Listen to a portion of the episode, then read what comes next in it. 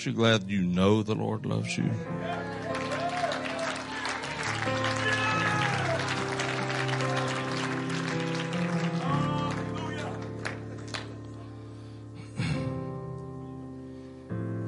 I'm sure that none of us would prefer the alternative to that. And I think that we're all very thankful that He loves us. Turn to your neighbor and tell him, I love you too.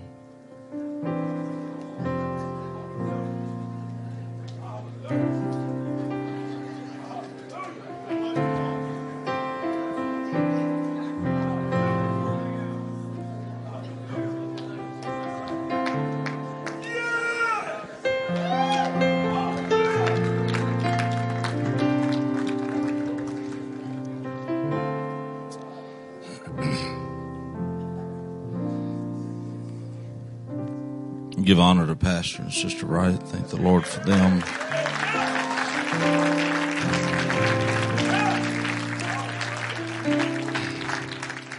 Thank the Lord for godly leadership that's hungry for the things of God. You've honored a Bishop and Mother. Thank the Lord for them.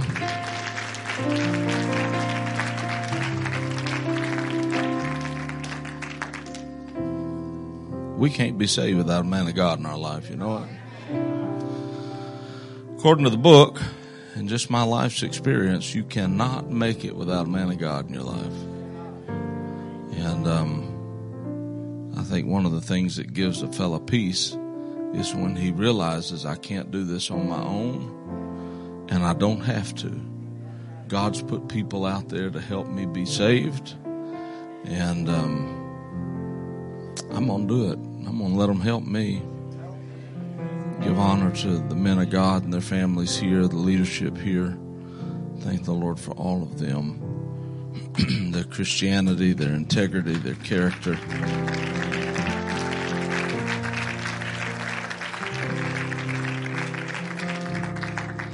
Give honor to my family, my little children. I apologize in advance. I don't know what could happen. Time the day is over. Thank the Lord for them. my hotel room's like a little ant hill. And I really wouldn't have it any other way. I I spend enough time gone without them, and um, just doing some stuff for last year's taxes when all that joyous time came, and uh, it's coming again. One of the things I had to do was turn in the number of days I was out of town, and there were some trips that managed not to make it onto the calendar somehow.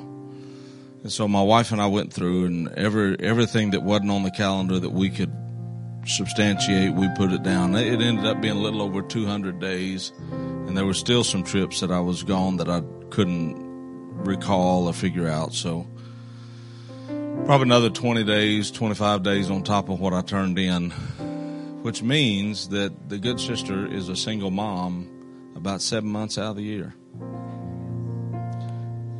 And I have taken to telling churches, you better not make this a waste of their time.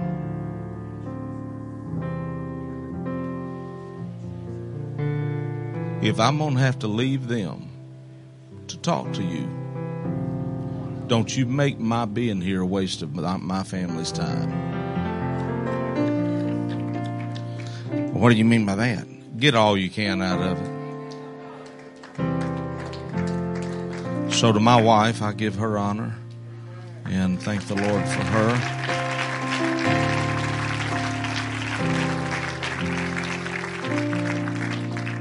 She doesn't gripe. She doesn't complain.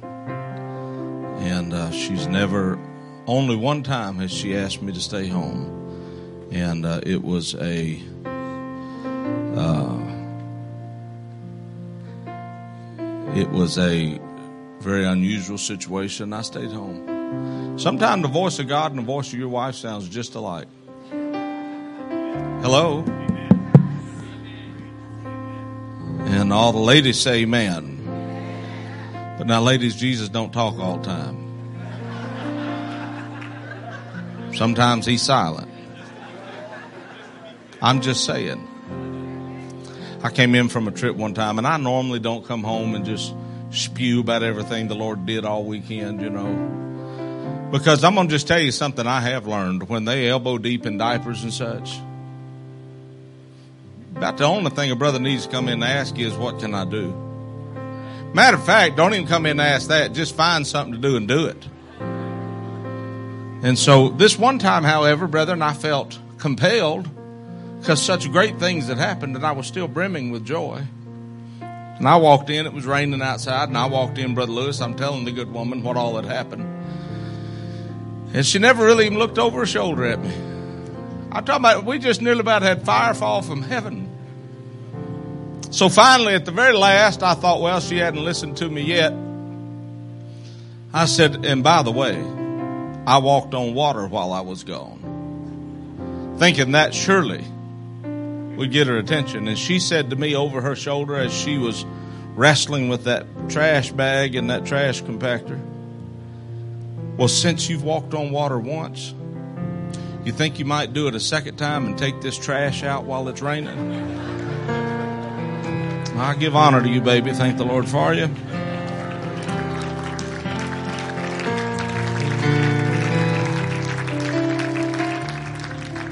You can seat yourself in Jesus' name. I, I thank the Lord for your pastor. Uh, Sister Angie Wright asked me last night, she said, Well, uh, is your wife's favorite preacher preaching tomorrow? Or something about your wife will get to hear her favorite preacher tomorrow, won't she? I said, No. She will not. They thought I was being funny. I said, No, I am at least third behind the bishop and Pastor Wright. And uh, she loves to hear them preach, and quite honestly, so do I. And if you didn't hear what your pastor preached Friday night, I'm going to just tell you, you you would do yourself a service to get the message from him on Friday night. Your pastor spoke as clear word from God about who we are and what we're doing as anybody I've heard in a long time. And so I do give honor to them and thank the Lord for them. Fear is the liar that activates the enemy. Fear. I read one deal one time that said fear is the dark room where negatives are developed. And I'm afraid sometimes we live um, all too often in a place of fear. We're afraid of what's going to happen tomorrow. We're afraid of. Um, I've, I've, told this story here before, and I'll condense it. But sitting on platform one morning and uh, one night, and man of God was preaching. I was supposed to have preached and felt not to, and this brother had a word, so I gave him the mic.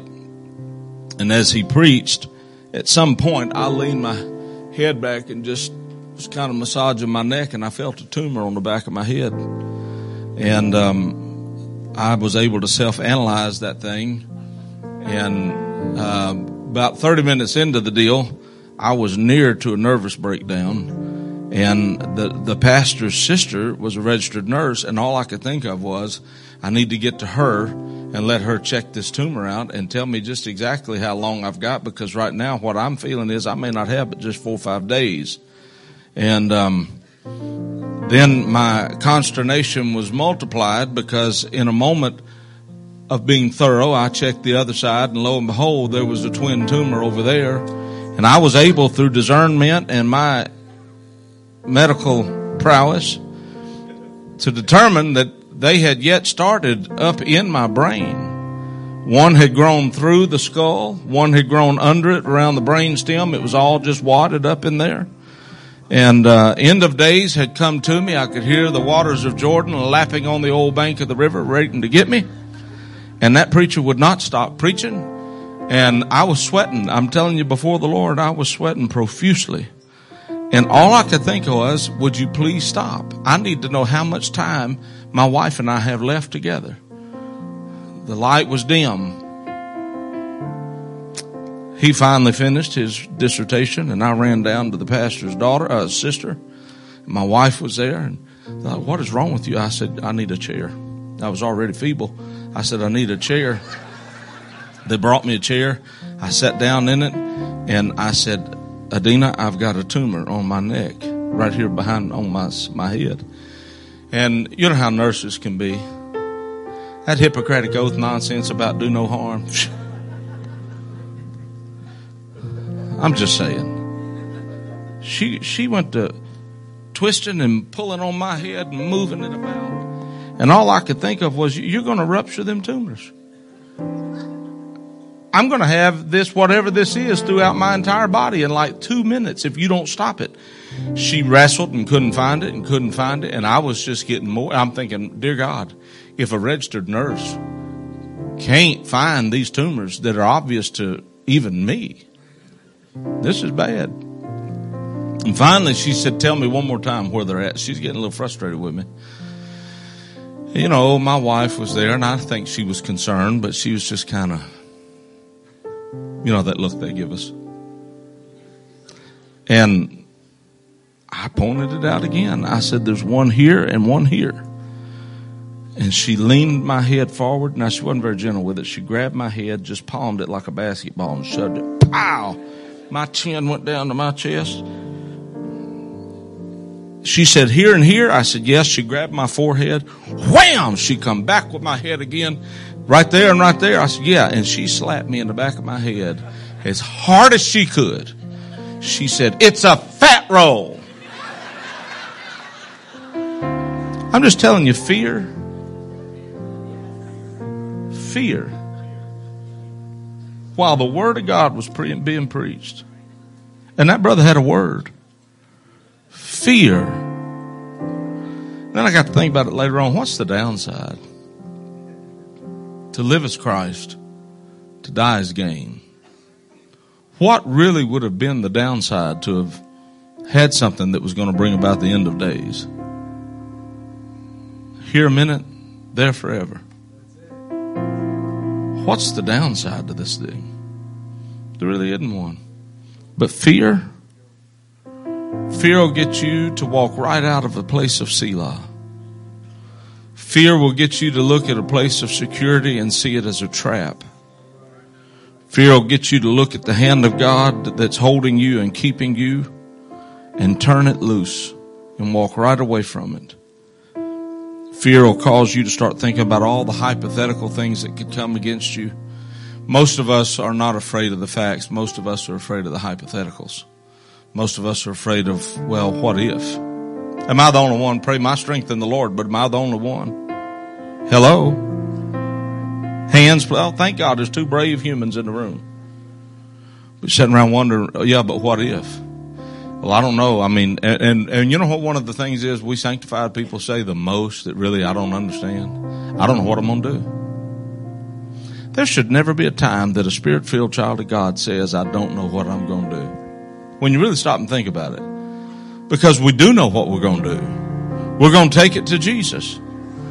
I don't know how he's going to fix it. I don't know what he's going to do about it, but what I do know is he's the one going to do something about it.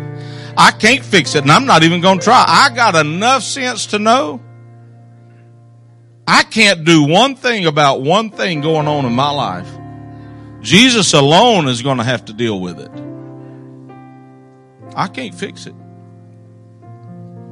So fear seems to me to be an ever present companion to the people of God all too often. And I wish that we could somehow or another find a way to change that dynamic. I want to tell somebody, you had better make the enemy your enemy because he's about to make you his friend. And you know who you are. You better make the enemy your enemy because you're real close to him making you his friend. The enemy can make a friend out of us if we don't see him as the enemy. And there's somebody sitting in this room. In fact, there's one person sitting in this room. And I'm I'm waiting on the Lord to let me know for sure, but whether I'm going to say it publicly or privately. But you have you have gone far enough justifying what you're doing and the people you've allowed in your life that you've almost developed Stockholm syndrome. And that thing that's taking you down, you're, you're becoming defensive of it. And you're justifying its existence. I'm looking at my iPad so you won't know who I'm talking about.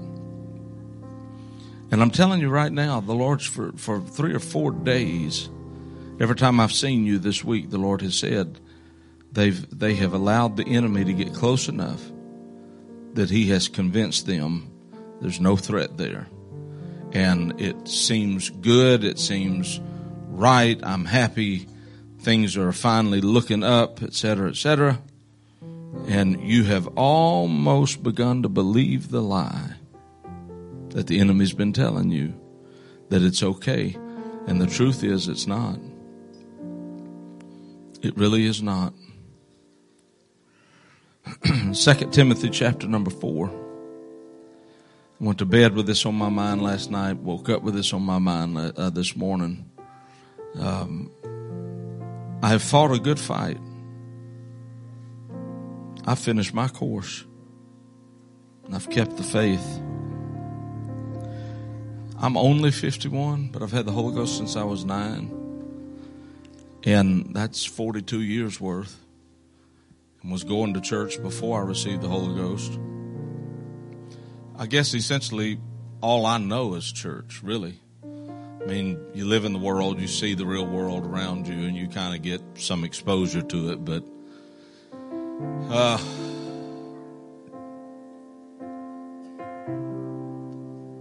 this verse of scripture has kind of ministered to me a lot lately, and I've preached it a lot of times, and I've I've talked about it a lot of times, and probably anybody that's been in the ministry for more than 30 minutes has preached something from that verse of scripture.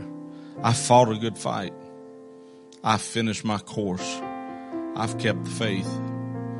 There are a lot of things that I hope can be said about me at the end of my life. Uh, and I said the other night, I have decided I'm going to live to be 101 just for the simple fact I've never done that before. So I think I want to see what it's all about be a generation old. I mean, who's going to tell you what to do at the generations mark?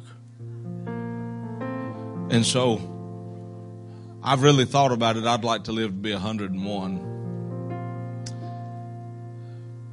But if I don't, either way, if I if I leave this world by the end of the week, I hope you can say that right there about me.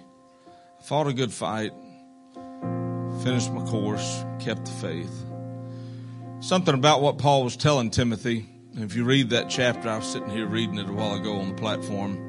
If you read that chapter, Timothy is getting some instructions from Paul. Paul's like, I'm, I'm at the end of my life. My life is ready to be poured out like uh, water. It's, I'm, it's just about to be poured out. I'm, I'm about to be killed and it's over. Paul wasn't saying to Timothy, I've done a good job. When he said I fought a good fight, he wasn't saying my performance was great. He wasn't saying I was the greatest swordsman in the army. He wasn't saying I was the greatest preacher in the ministry. He wasn't telling Timothy I had it all figured out. What he was telling Timothy was this struggle that I've been involved with has been worthy. This kingdom business that I've been involved with has been a worthy struggle. I, I can't speak for anybody else, but in my lifetime, I've, I've noticed the enemy creep up on me at times and ask me, is, put the thought in my mind, is this really worth it? Is, is all that I'm doing, is it really worth it? I just, how many of you have ever just honestly said, I just think I'd rather quit? Me and Sister Naomi, the only two honest humans in the whole room. I'm done. I'm tired. I'm exhausted. I'm weary. I'm, I'm tired of being talked about. I'm tired of being made fun of. I'm tired of being rejected. I'm tired of being overlooked. I'm tired of not being appreciated. I'm tired of feeling used. I'm tired of all the struggle. It seems like if you're going to live for God, be a child of God, somewhere along the way this deal's got to get easier. And it just seems like the further I go, the harder I have to fight to even be here. Now I'm going to tell you something. The truth of it is, it doesn't matter what you do in this world. The same struggles exist in every bit of it. But the enemy makes you think the only place you're going to struggle is in the kingdom. I'm going to tell you the easiest place to have a struggle is in the kingdom. There's no other place in the world that you've got the help you've got in the house of God. You go on out and leave Him and go on back out into the world and do what you want to do. You're going to struggle the same struggles. The same people are going to hate you. The same people are going to betray you. The same people are going to mock you and make fun of you and overlook you and turn their back on you and abandon you in your time of trouble. But you're going to do what you do then without the help of the Father. The, the struggle never ends. There's no place in or out of the kingdom where there's no struggle.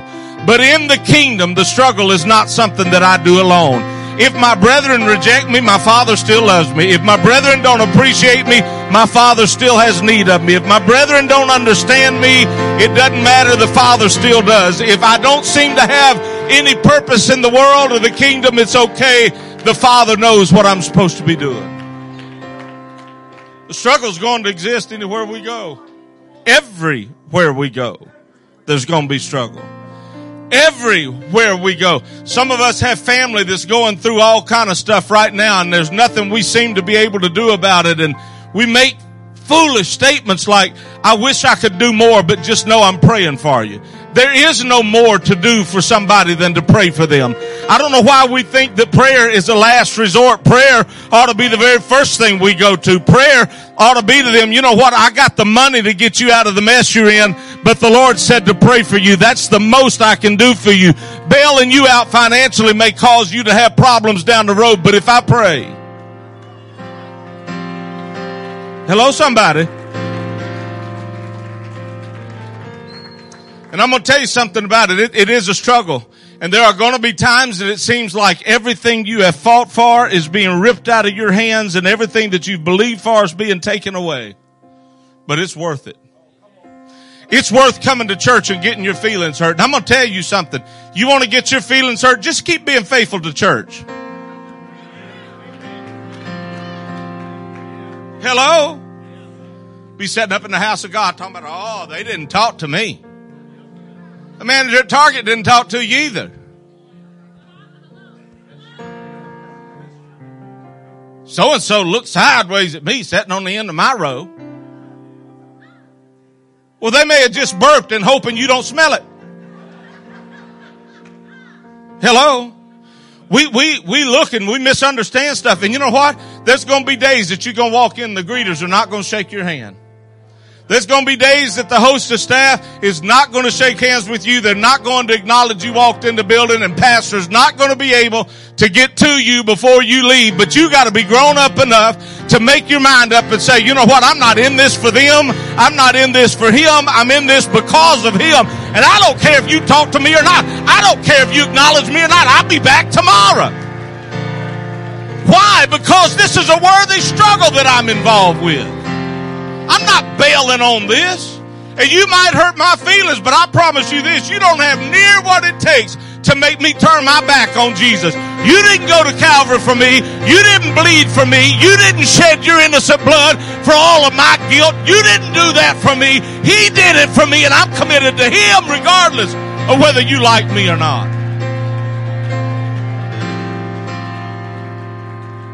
I've made that decision. I, I may get my finger cut off in battle tomorrow. The writer said, I'd rather, the statement is, I'd rather enter into heaven maimed than into hell whole. I, I, don't care how pretty, I don't care if I look like a hot mess when I cross that threshold into heaven to be with him. I don't care if I look like six miles of bad road, limping on one side, dragging the other. If I can just get to where Jesus is, it's been worth whatever it cost me to get there. Whatever price I gotta pay, whatever I gotta live without and do without to be wherever He's at, it will have been worth it all. And I'm gonna tell you something. You won't stay with it if you don't settle that right now. It's not about waiting to the end of it. And then looking back and saying it was worth it. You gotta, if today is your first day in the kingdom, you gotta settle it in your mind. Whatever the future holds and whatever God requires and whatever comes my way, it's going to be worth every bit of it to be with Him. You ask some of these elders that have been in the kingdom for decades. Ask them. How'd you get here? By not quitting? And some days, I know we all about running the aisles and we, we talk to you and we try to get you to leap and shout like a young deer and just roll and run and just, just do all the things that we physically do. But I got news for you. Some days, some days you ought to feel victorious just for the simple fact that you drug yourself in this building. You may have fought every devil in this county just getting from the house to the house of God. And the very fact that you got here is sheer testimony enough that He loves me and I love Him back. And I, if I can just be here. You know what? Sometimes you're going to feel like running the aisles. Sometimes you're going to feel like jumping and shouting and hucking and bucking and talking in tongues all night long. But I promise you, if you serve God more than 30 minutes, you've already figured it out. There's going to be some days you might come in here straight from chemo. You might have come in here straight from dialysis. You might have come in here straight from the auditor. And all you really feel like doing is sitting down and taking a breath. Well, guess what, baby? That's all right too. Just be where you need to be. And if you'll stay faithful, you feel like running the miles next week.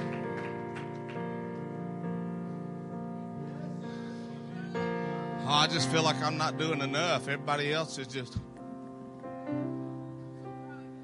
And can't nobody see it. But the little mother that's just wore out, all she may have the strength to do while she sits with her hands folded in her lap is lift that one hand just barely off of her lap sat there with her eyes closed, hoping she don't go to sleep. Don't you let the devil make you feel guilty about that, baby. You, you are where you're supposed to be. And you got a lot better chance of going to heaven from that position in that place with the people of God than the alternative. It's worth it. It's a lie to tell you there's roses all the way. There ain't roses all along the way. Now there's rose bushes all along the way. And occasionally you find a rose, but even that's got thorns on it. It's a lie, it's a myth to say that when you receive the Holy Ghost, everything gets better. It don't. You got better. The Holy Ghost gave you power to overcome the stuff that's never going to change. Hello?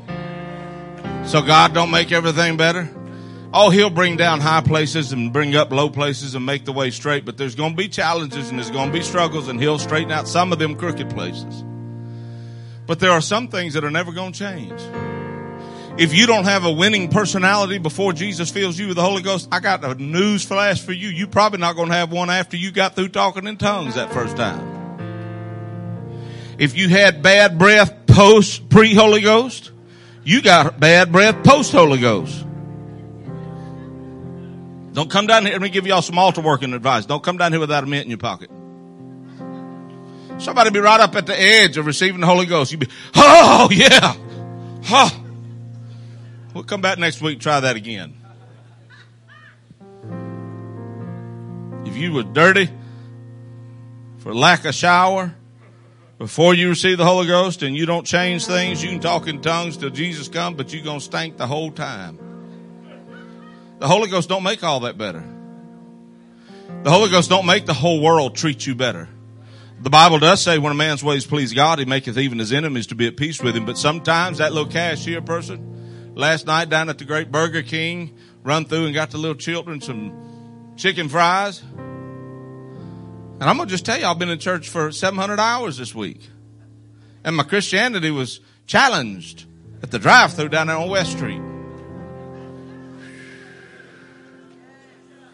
Little brother talking to us on that little headset and can't hear nothing he's saying. I'm deaf in this ear halfway anyway. Raining, trying not to get rained on and little children are talking and the sweet woman's somewhere and the children were talking and he was mumbling and I'm trying to respond to the mumble and then he wants to get horsey with me. Oh, oh, oh, oh. Oh, y'all sanctified. Pray for me. I'm yet a man because I wanted to just open the door.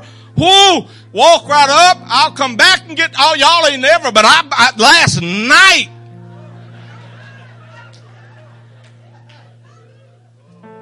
And then the insult to injury was we get up to the drive-through window and the brother's got the microphone on that headset run plumb up to the top of his cranium.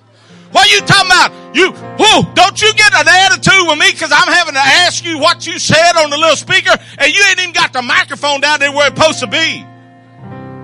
Sit up here and then go and mumble on top of that. What am I, got bionic hearing or something? I don't have any of them hearing aids. I'm gonna buy some apparently. And my wife,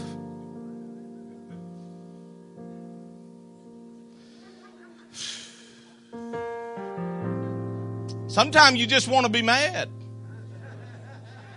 Oh, to all the sanctified people, pray for me. I'm, I'm yet striving to make a hundred. I ain't got there yet, but I'm coming. She be talking about, Shh, baby, baby. What? Baby, my eye. You ain't said baby to me all day. Don't start it now. I'm mad. Mmm.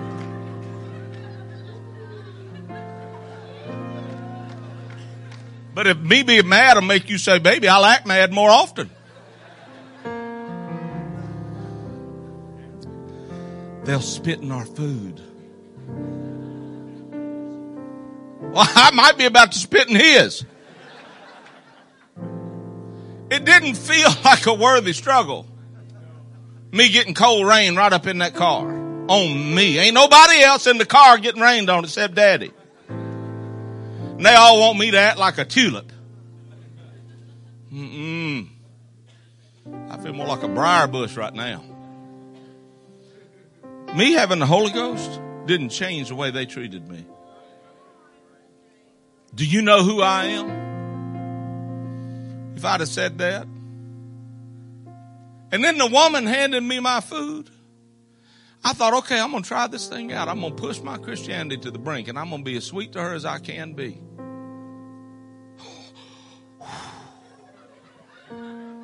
I could see a stroke from where I was. I'm pretty sure I went on ahead and had one. She hands me my bag, and of course, my wife always needs extra salt and ketchup. There's five pounds of it in the glove box, but we need extra salt, pepper, and ketchup. Yes, baby. Could I get extra salt, ketchup, and honey mustard? I believe it was last night.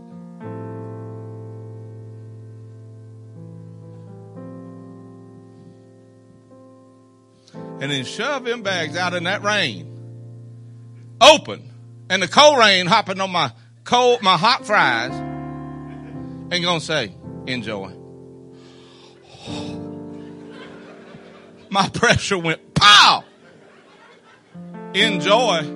Enjoy. Enjoyment would be me pulling up, getting out, whooping all of you, just wing whooping you like a yard chicken right now. That'd be joy. knowing I got to get up, come in here and talk to the saints of God in the morning, act like I'm saved and sanctified, washed by the blood. I'm telling you, it's a worthy struggle. I had to overcome all them people down there at Burger King to make Precious and the babies happy. Why? Cause I won't be saved. I don't care what the rest of them do. I gotta make it to heaven. And I'm telling you on today, that wouldn't have been possible last night had it not been for the fact that Jesus had filled me with that Holy Ghost. If I didn't have Him last night, we'd have had a problem down at the Burger King. Ain't no telling how many of us would have been a headline had it not been for Jesus. You'd have been a news article if it hadn't been for Jesus. You'd have already been an obituary if it hadn't been for Jesus. Somebody would be talking a different story about us if it had not been for Jesus.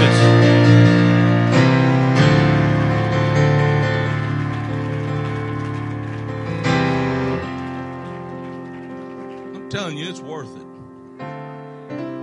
Whatever it's going to cost. Take no thought for the morrow. Neither staff, nor script, nor cloak. Don't worry about it. Because as long as you're in the will of God, whatever the cost is, it will have been worth it.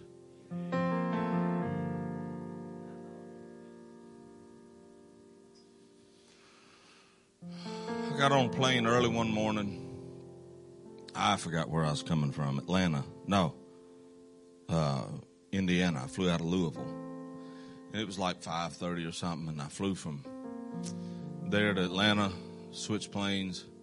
We're leaving Atlanta. It's like I must have left earlier than five because I left Atlanta at seven fifteen, and all I really want to do on that second leg was just close my eyes and try to rest. And when I got on that plane, I sat beside the most beautiful, unexplainably gorgeous empty seat you've ever, y'all elevate, empty seat that I'd ever seen in the exit row. And I thought, yes. So I put some of my paraphernalia over in that seat. And then something just clicked in my spirit, and I thought, oh. Now, there's several empty seats on this plane. But I knew it's going to be worth it all. It's going to be worth it all. And I hear this woman coming halfway up the jetway.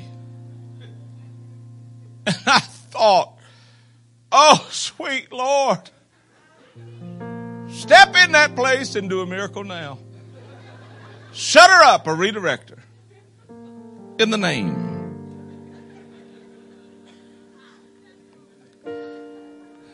And he did uh, neither. And I looked up,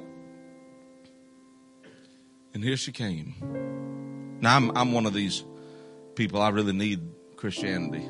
I need it. I'm going to tell y'all right now, Brother Whaley, I need it. Because I get on planes. Oh, you preacher, you supposed to be willing to testify to everybody. I am. And I put my little, I get my little thing, I put it on my neck and pull them earbuds out, put them in my ears. Sometimes I turn on something, sometimes I don't. Sometimes I don't really want any noise and I don't want to be talked to, so I just plug up. Maybe everybody get the hint don't talk to you. Nah. Not this thing. She was undeterred, and I heard her boom, boom, boom. Here she came down that. The last piece of humanity to get on that flight. She walked past a dozen perfectly good, suitable seats on the aisle to sit beside me, between me and the window. And I had not turned on music until I saw her coming. And she was, that mouth, it looked like she'd eat a five gallon bucket of chat grass before she got on it. She did. I turned on my music,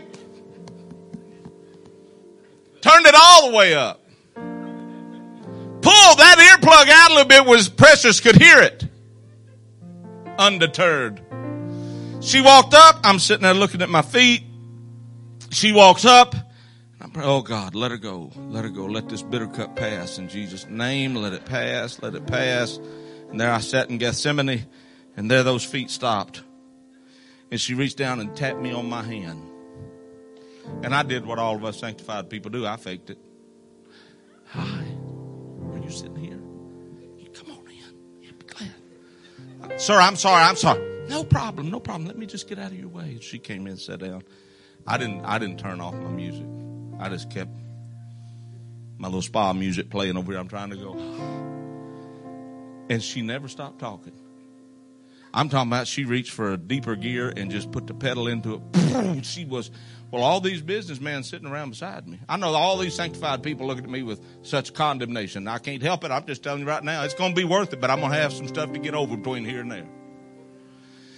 And all these businessmen are putting in their headsets and Bose ear things, and they're all trying to get away from her. And as we taxi out to the runway, she is in full throttle. You hear me? She's wide open. And these businessmen are all leaned forward in their seats, leaned away across the aisles, leaned away. They've all stopped talking. Nobody can talk over. She was loud and unstoppable. And I began to pray and bind and loose and do all the spiritual warfare stuff I knew to do. Yet, even aloud, I was doing some of it. And the Lord spoke to me. He said, If you could get past yourself for just one minute, I've got one last chance to reach for her, and it's on this flight. Before she crosses a line I can't bring her back from. I didn't feel like talking to her. I didn't want to talk to her. I didn't know her name before she got on that plane, and I didn't know her name when we both got off that plane. Don't know anything about her right today other than what happened on that flight. But as that plane lifted off, she began with some of the most vulgar language to talk about her job. And, and she, she was very colorful in her language and I'm sitting there listening to all of this and I went on ahead and unplugged my earphones and listening and just taking it all in, but I was more listening to him and somewhere at about 22, 25,000 feet, she stopped cussing long enough talking about this job she really liked. She just had a potty mouth. To ask me, what do you do? I leaned right down. It's worth it, baby. You hear me? I just got right up in her face. I said, I'm a preacher. Just like that. She went, Oh, man of God, I'm so sorry. And I thought, not like you're gonna be.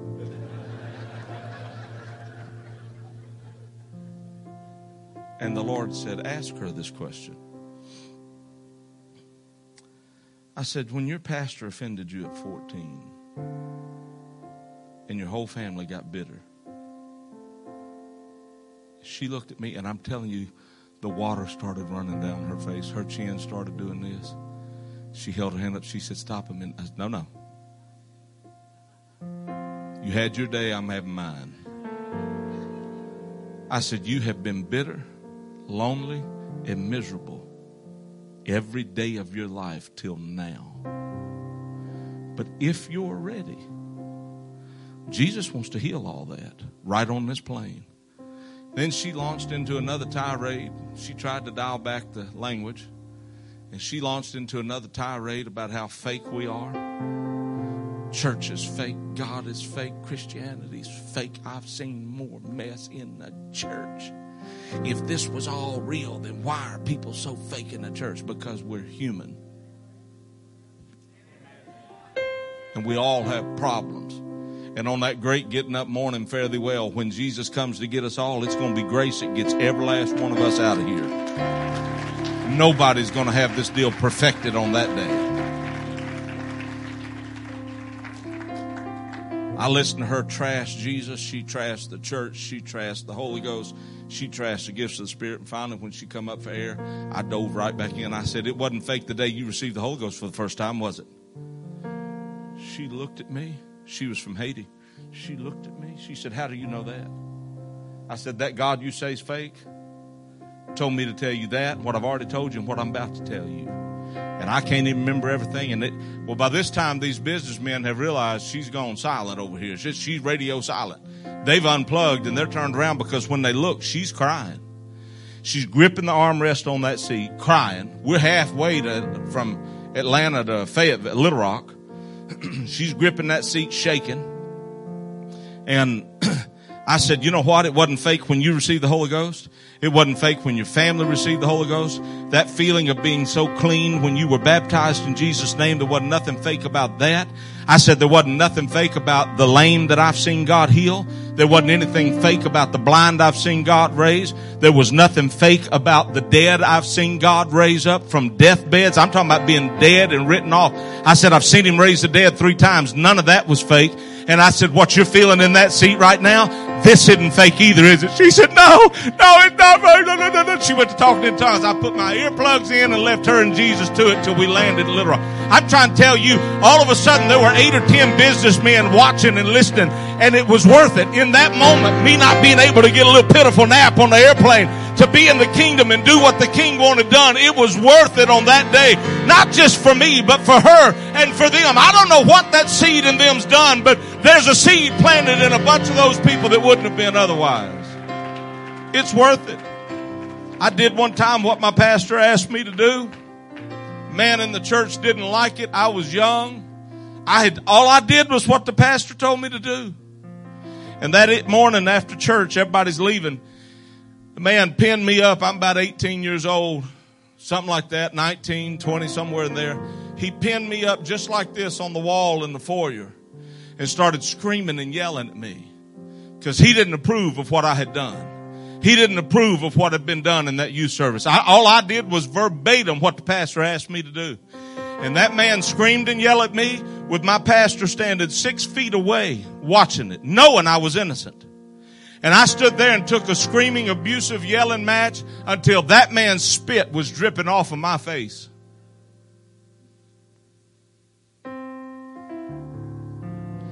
I wanted to hit him in the mouth so hard. And had it not been for Jesus, I probably would have. And knowing me, I wouldn't have hit him once. I'd have ruined my life.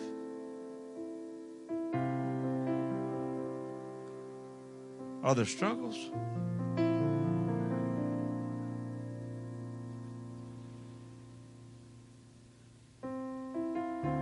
Yeah. You wake up some days and your whole world's turned upside down? Yeah. October the 2nd, 2016, in Houston, Texas. Preaching for Brother Bourne, who was here the other day. Get back to my room at the Marriott, brand new hotel. There wasn't but about five of us in it. My wife calls me. I'm on the phone with Bishop Todd Nichols. And I said, Hey, my wife's called me twice. I need to switch over and see what's going on. Switched over and she said, Have you talked to your mother? No. You need to call her. Have you talked to Angie, my sister-in-law? No. You need to, you need to call your mom. Stephen, my brother, she said, Stephen's unresponsive. They've called the ambulance and they've rushed him to the hospital. I don't know anything other than that. She said, I've called somebody to come watch the kids. I'm getting dressed. Your mom and dad have already left. I'm going to be right behind them. You need, I called Brother Sullivan, my buddy. He pastors there, has been mom's pastor for years. And I said, Hey man, I need you to get to the hospital in Charleston just fast as you can. Told him what was going on. Called mom. She didn't know any more than what she, she had told Jen. And so I called my sister, told her what was going on. She threw some clothes together, jumps in her car, starts home. I called the hospital. I called my sister in law's phone. Son answered the phone. And I said, James, what's going on? And he just wouldn't say anything. And I said, James, I need you to tell me what's going on he, he couldn't talk. He was crying. Finally, he said, Uncle Scott, I don't want to tell you. They're working with him, but it doesn't look good. And while I was yet on the phone with him, I heard the doctor tell my sister in law, he's gone. We've lost him.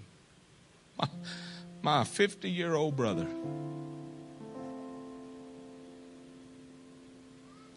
So I told James, I said, listen, I'm going to call back in a few minutes. I need you to answer the phone, but I've got to make a couple of phone calls. I called my wife, I called my sister. We agreed not to tell my parents. I didn't want mom to hear this while she was driving. This was in October. In August, my dad had told me he had a big lump under his arm and he said, I'm sure it's cancer, but I don't know. I just, so we'd already started tests and biopsies and MRIs and CT scans, and we were right in the full throes of finding out what all was going on with Pop. Stephen had had surgery on Thursday, rotator cuff surgery, through a blood clot. That blood clot hit his lungs and killed him instantly. 50 years old, two daughters, grandkids. And when mom and dad got to the hospital, some of the family came running out. My sister in law's family, they were waiting on mom and dad. They knew what was going on with dad. They came running out to the car, the truck.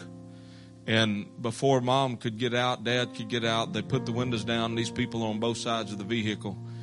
And they said, Mr. Miss Shelton, we, we hate to have to be the ones to tell you this, but Angie wanted us to tell you before you got out. We didn't want you to fall or have, a, but he's gone.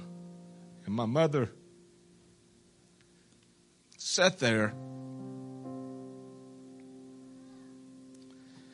And in her way, she just started saying, Jesus, Jesus, Jesus.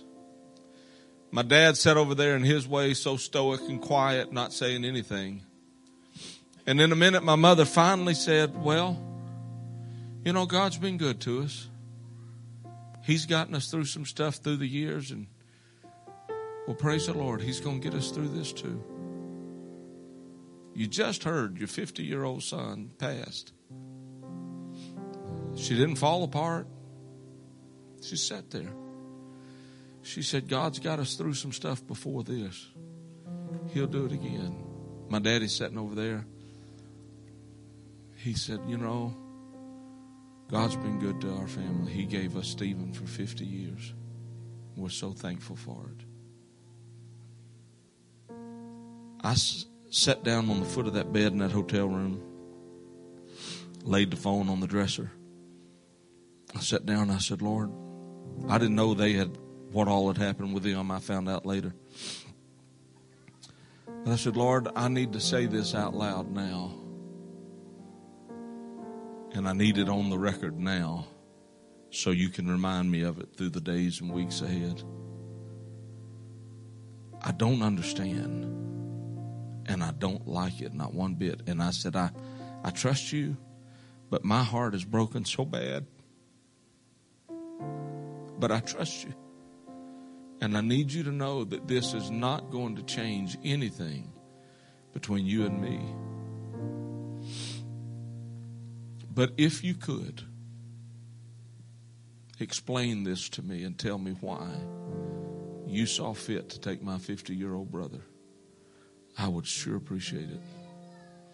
And in a second, the Lord began to speak to me. He said, Do you remember Tuesday? I mean, Tuesday.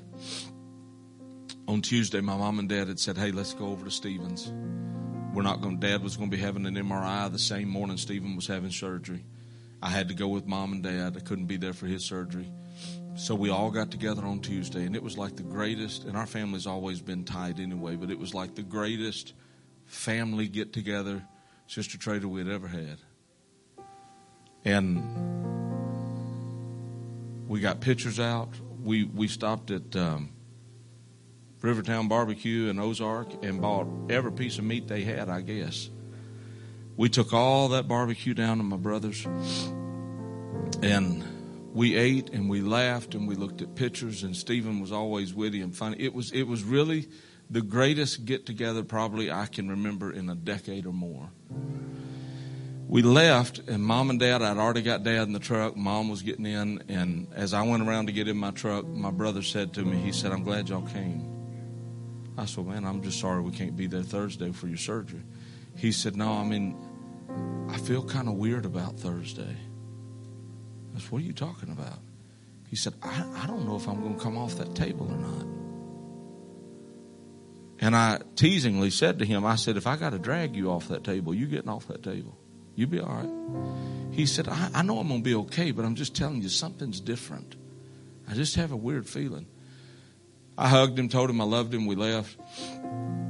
Wednesday, I had about an eight second vision, and I was standing in the church at Fort Smith under the balcony.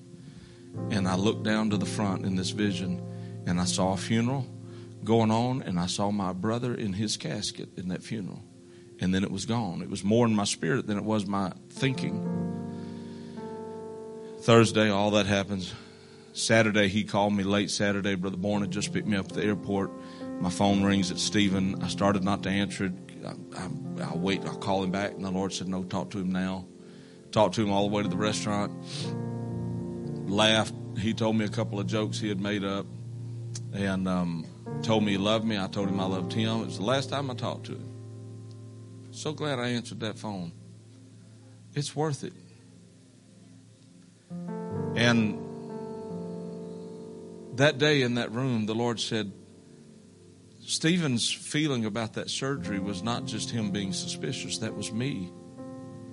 I was stirring him to dig deeper. The last couple of years of his life, he had made a about face. He had never really gone way off crazy with, but he just strayed from his walk with God some. And the last two years of his life, he had, and, and my mother, she wasn't physically able to do, but she, she never stopped. You hear me? It's worth it. You think nobody should have to outlive their kids, but when you live long enough to see your kids go to heaven saved, it's worth it. And I said, Lord, could you explain this to me? He said, That was me stirring Stephen one more time to do some soul searching and praying and to dig deep and make sure everything was right between me and him. And he did it that day. He said, But I stood in a window of time. That was the term she used, a window of time. He said, I turned and I looked back and I heard the prayers of your mother when Stephen was just a little boy after they adopted him. And I heard her saying, Lord, I give him back to you. And whatever you've got to do to save him, save my son. He said, Then I turned in that window of time and I looked to the future. And I saw an event coming that you can't see. And I knew that when that trouble came, if Stephen lived to that moment, it was going to make answering that prayer impossible. And so there was afforded to me just a window of time. And I reached through that window of time today. And I didn't take him, I answered her prayers. He said, Don't look at Stephen's departure as me having taken him, but see it as me having honored her. Hey, I had to preach his funeral. I was, I was involved in Stephen's funeral, both services. It was tough, but it was worth it. My mama sat there. She and I talked not long ago. She said, You know, I miss him, but I have still not felt that weird grief that I think I'm supposed to feel because such peace. And then 10 months later, at 3:20 a.m., my daddy left this world, walked back in my mother's room at 5:30 with my sister.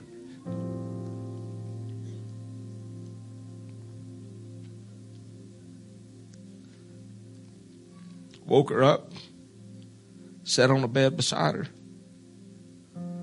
She sat up in the bed and she said, she reached out and took our hands. She said, He's gone, isn't he? Yes, well, he's gone. She just hugged us and patted on us.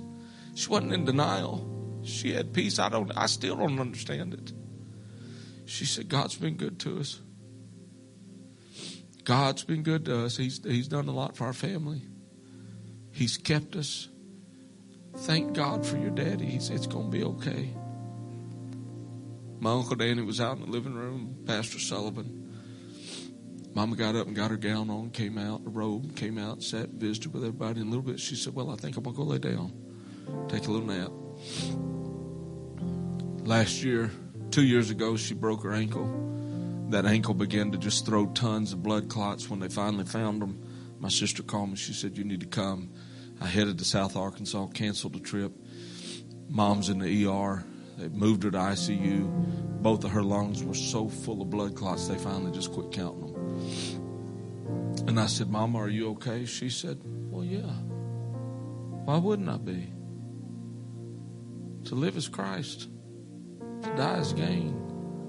I haven't served Him all this time to be afraid of transitioning from this world to the next now. God's been good to us, Scott. God's been good to us. Mama's yet alive. She's 80 years old and doing good. But when she goes from this world, should she outlive us, that'll be a different story. But if she doesn't, I'm going to preach her funeral too. Just like I did my brother and my daddy. And I'm going to tell all who are there she was involved in what she considered a worthy struggle. She stayed the course. She didn't deviate. Sometimes, Brother Smith, she ran faster than she did others. Sometimes I watched her. I watched her when people in the church just went after my brother and destroyed him nearly as a kid. Just wasn't fair. Shouldn't ever happen. But I never heard Mama say a bad word about him. She kept a right attitude. She prayed for them. She prayed. She worshiped. She did because it was a worthy struggle. It wasn't easy to watch her children go through some of the things that they went through, but it was a worthy struggle. And so when she passes from this life, should I live longer than her, I'm going to say of her, she was involved in what she considered a worthy struggle. That's why she never quit it. She finished her course. She stayed in the way until that day was over. And not one time did she let go of the faith. Not once. I've said it twice this past week. I'm going to say it yet again today. We have come too far to abandon this thing now. Some of us are living in situations that are not perfect, but it's worth it. You may have a spouse that's unsaved and it may be rough, but it's worth it. But whatever your situation is and whatever your circumstances are, don't abandon the fight, the course, or the faith. When it's over, have kept these three things the fight, the course, and the faith.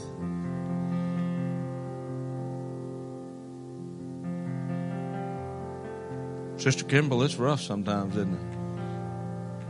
It's going to be worth it. Whew.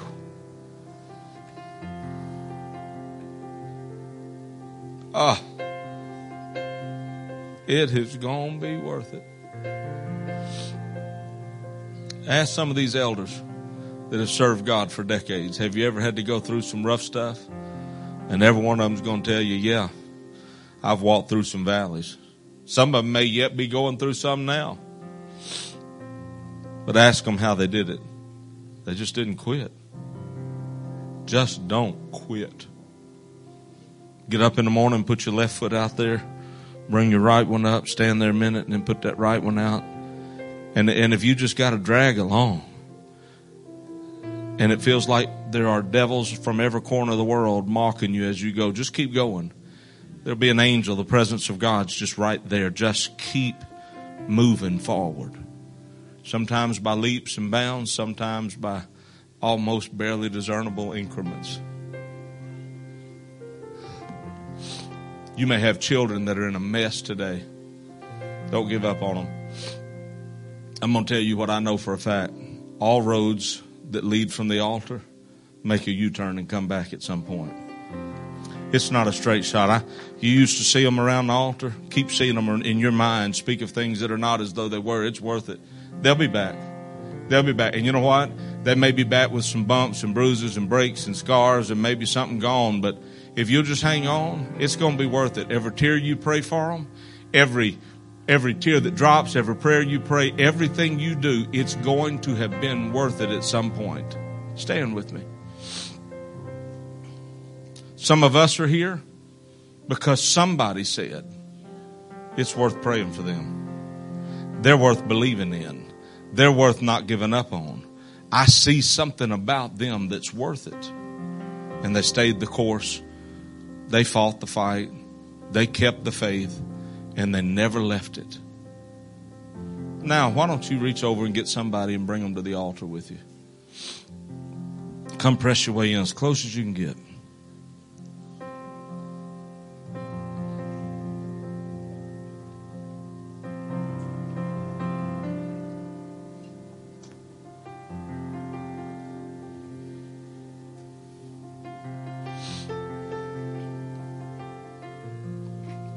I wanted to be a dad for years.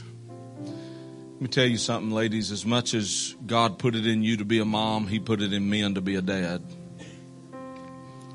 And over the years, I can't tell you how many times I have been put in situations where I was compelled to pray for people, commanded even to pray for people that couldn't have children. And I knew just nearly every single time I prayed for them, they were going to have a child. And there was this battle that would rage in me. Why does everybody else get their prayer answered? And I don't. In Springfield, Illinois, one Sunday morning, this lady started coming. She was crying, and I knew when I looked up and saw her what she was coming for. And I kind of got a little agitated and I thought, I'm not praying for her. I'm not, I'm not doing it. I, I, I, somebody else going to pray for her today. I'm not. And the Lord said, no, I need to set your answer in motion today and you're going to pray for her. If you don't pray for her, I can't do what I got to do for you. Okay. And I'll save you all the long detailed story.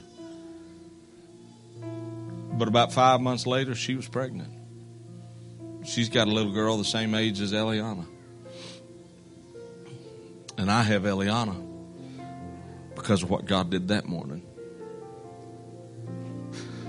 I'm telling you, every tear I cried, every time I got mad at Jesus, and some of y'all need to just go on ahead and fess up, you've been mad at him too. When I look in the face of Eliana Autumn Joy and Erica Peyton Grace and Malachi Douglas Scott, I feel so bad, Sister Smith, for ever being mad at Jesus. And it does seem like sometimes He'll take you the long way around to get from Egypt to the promised land. But if you just stay in the caravan and just stay with Him, hug everybody else's children, be happy when everybody else is pregnant, be happy when everybody else is having a baby. If you just stay the course, I look at my three babies and it's like, oh, yeah. It was worth it. And I wouldn't trade now one step of what I considered a brutal journey to get from there to here. It was worth it.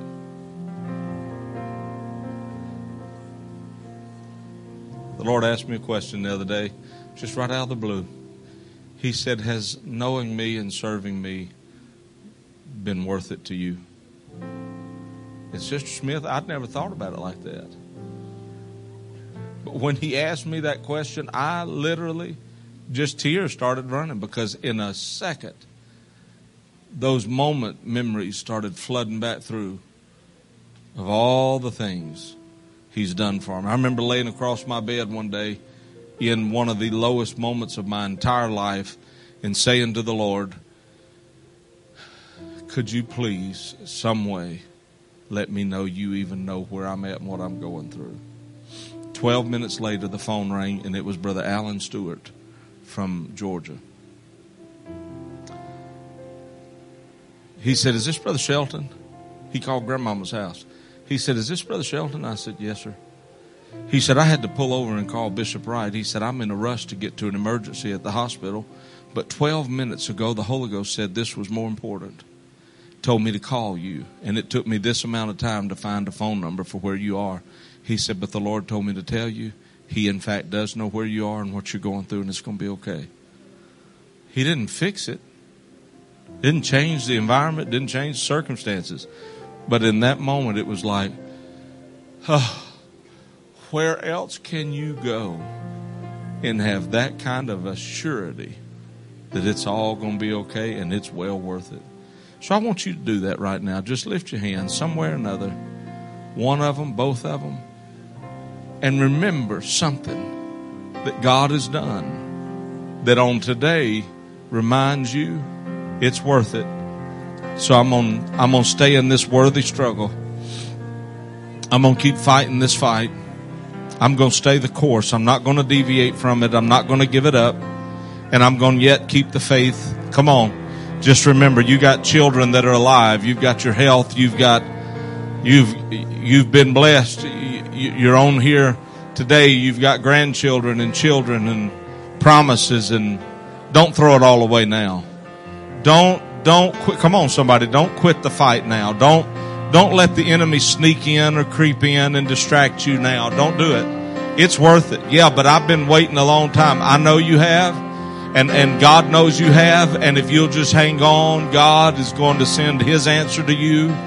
Come on, somebody. He's been good to you. It's worth it. You've been involved in a worthy struggle. Come on. It's been worth it. Every tear, every heartache, every moment of anguish and sorrow, loneliness, it's been worth it. It's been worth it when you've had to rejoice with everybody else but weep at your own situation. It's been worth it when your mind was being hammered and slammed and just torn all to pieces and the sadness and the loss and the grief.